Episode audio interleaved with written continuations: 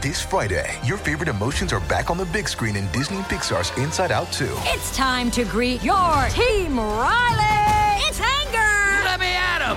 Fear. Safety checklist is complete. Disgust. Ew, ew. Sadness is in the house. Oh no. Hello, I'm anxiety. I'm one of Riley's new emotions. Disney and Pixar's Inside Out 2. There's a part two. We're going! Rated PG. Parental guidance suggested. Only in theaters Friday. Get tickets now. Another day is here, and you're ready for it. What to wear? Check. Breakfast, lunch, and dinner? Check. Planning for what's next and how to save for it? That's where Bank of America can help. For your financial to-dos, Bank of America has experts ready to help get you closer to your goals. Get started at one of our local financial centers or 24-7 in our mobile banking app. Find a location near you at bankofamerica.com slash talk to us. What would you like the power to do? Mobile banking requires downloading the app and is only available for select devices. Message and data rates may apply. Bank of America and a member FDIC.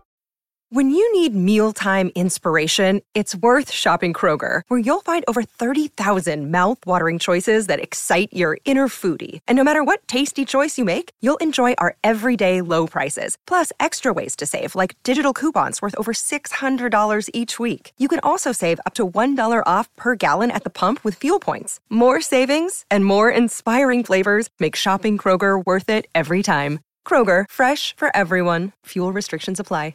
Qualche anno fa ero a Roma in un evento Niro, un contest, e vidi un gruppo di ragazzi che aveva l'attitudine di chi ce la stava facendo. Pur non essendo ancora noti, brillavano. Tra questi forse la personalità che spiccava più di tutte era quella di Peppe Sox, che oggi è qui con me e da un po' in giro tutti sanno chi è e cos'è capace di fare sulla traccia.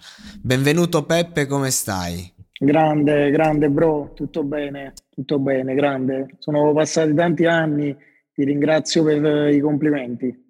È difficile dimenticare quei momenti, veramente avevi un qualcosa, brillavi particolarmente ed oggi siamo qui, Hammer, il nuovo singolo, veramente crudo a livello di flow e sonorità. Cioè, uno magari dopo la grande firma si aspetta la traccia radiofonica, che poi tu sai fare canzoni leggere mm. senza perdere l'identità. E invece no, cioè, è un ritorno all'underground in grande stile?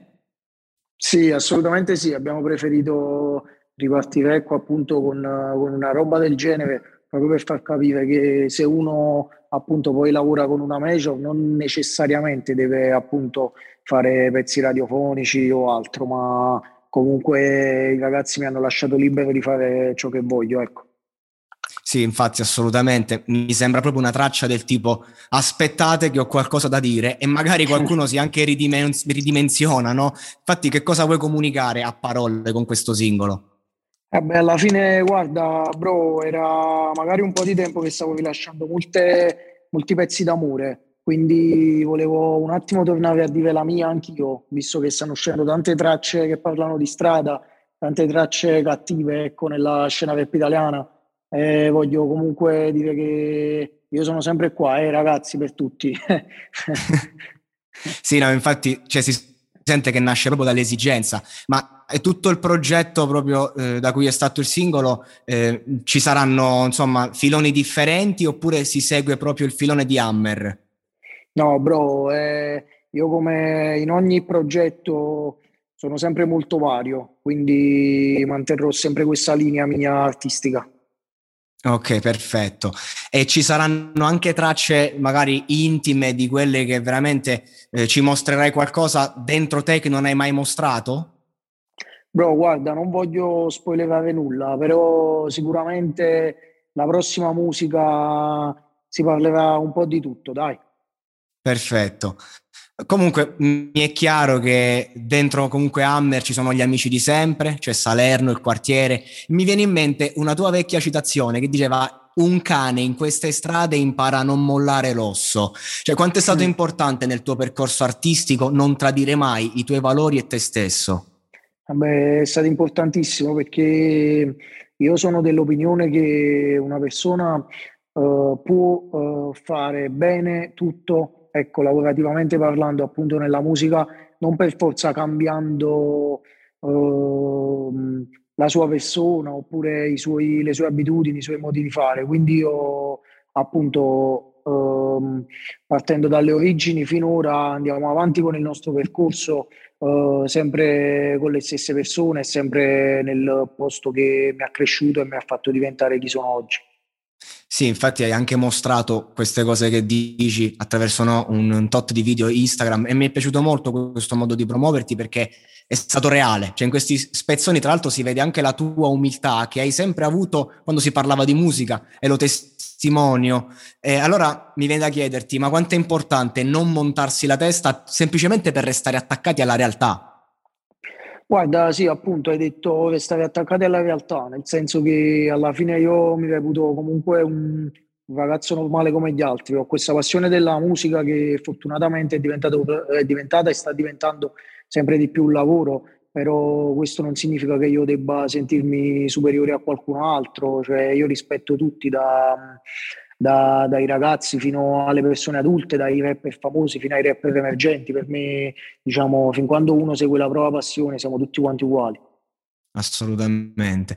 Poi in, in, questa traccia dici che parla di strada, ma in maniera spensierata.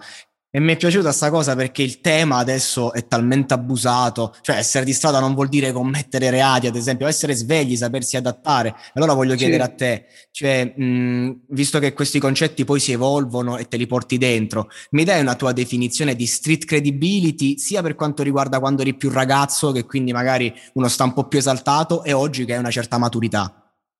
Guarda, secondo me la street credibility non significa uh, venire dalla fame oppure aver commesso reati oppure avere, avere, passato anni magari in carcere. Secondo me la street credibility è proprio il fatto di che, ecco, che la strada abbia stima di te, cioè le persone che stanno nella strada ti vedono come un, una persona a posto, ecco. Cioè, secondo me anche il saper stare in strada non è solamente queste cose che ti ho citato prima.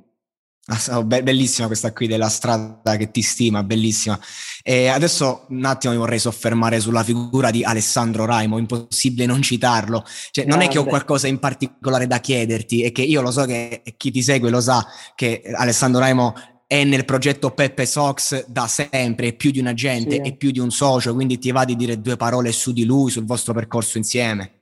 Eh, guarda, Alessandro è molto più grande di me di età e quando io avevo 12 anni, 13 anni che ho iniziato a fare questa roba, lui ne aveva già 20.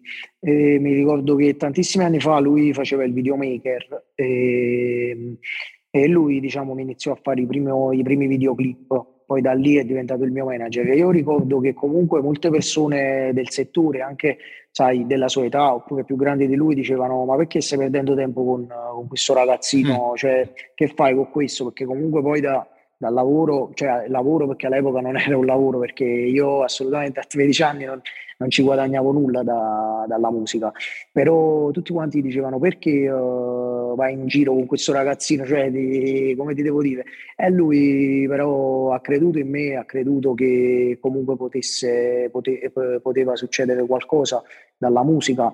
E, e niente, il resto è storia, fra, ci abbiamo creduto, come abbiamo diviso le cose brutte, adesso dividiamo queste cose belle che, che ci ha riservato il futuro. E siamo sempre più uniti e andiamo avanti. Assolutamente, infatti mi ricordo quando siete venuti in Abruzzo a trovarmi che mm. io dissi a mia madre, no, vengono dei ragazzi giovani, eh, entri tu, entra Luca, a un certo punto entra Raimo, alto due metri, buonasera signora, grande, grande. Comunque, tra l'altro a, a suo tempo dicevi, ironicamente, sono quasi famoso, Oggi hai numeri pazzeschi, lo sei e, e, sapevi che prima o poi sarebbe successo. Ma qual è stato il momento in cui ti sei detto ok, sta succedendo? Ah boh, guarda bro, alla fine in quegli anni lì che mi nomini tu si scherzava, nel senso sì, che sì, lo so, lo so. non avremmo mai creduto di, di, di, arrivare fino a questo punto, però testa bassa al lavoro ci abbiamo creduto e abbiamo avuto qualche soddisfazione. Il percorso sicuramente è ancora lungo, però ci rimbocchiamo le maniche e andiamo avanti.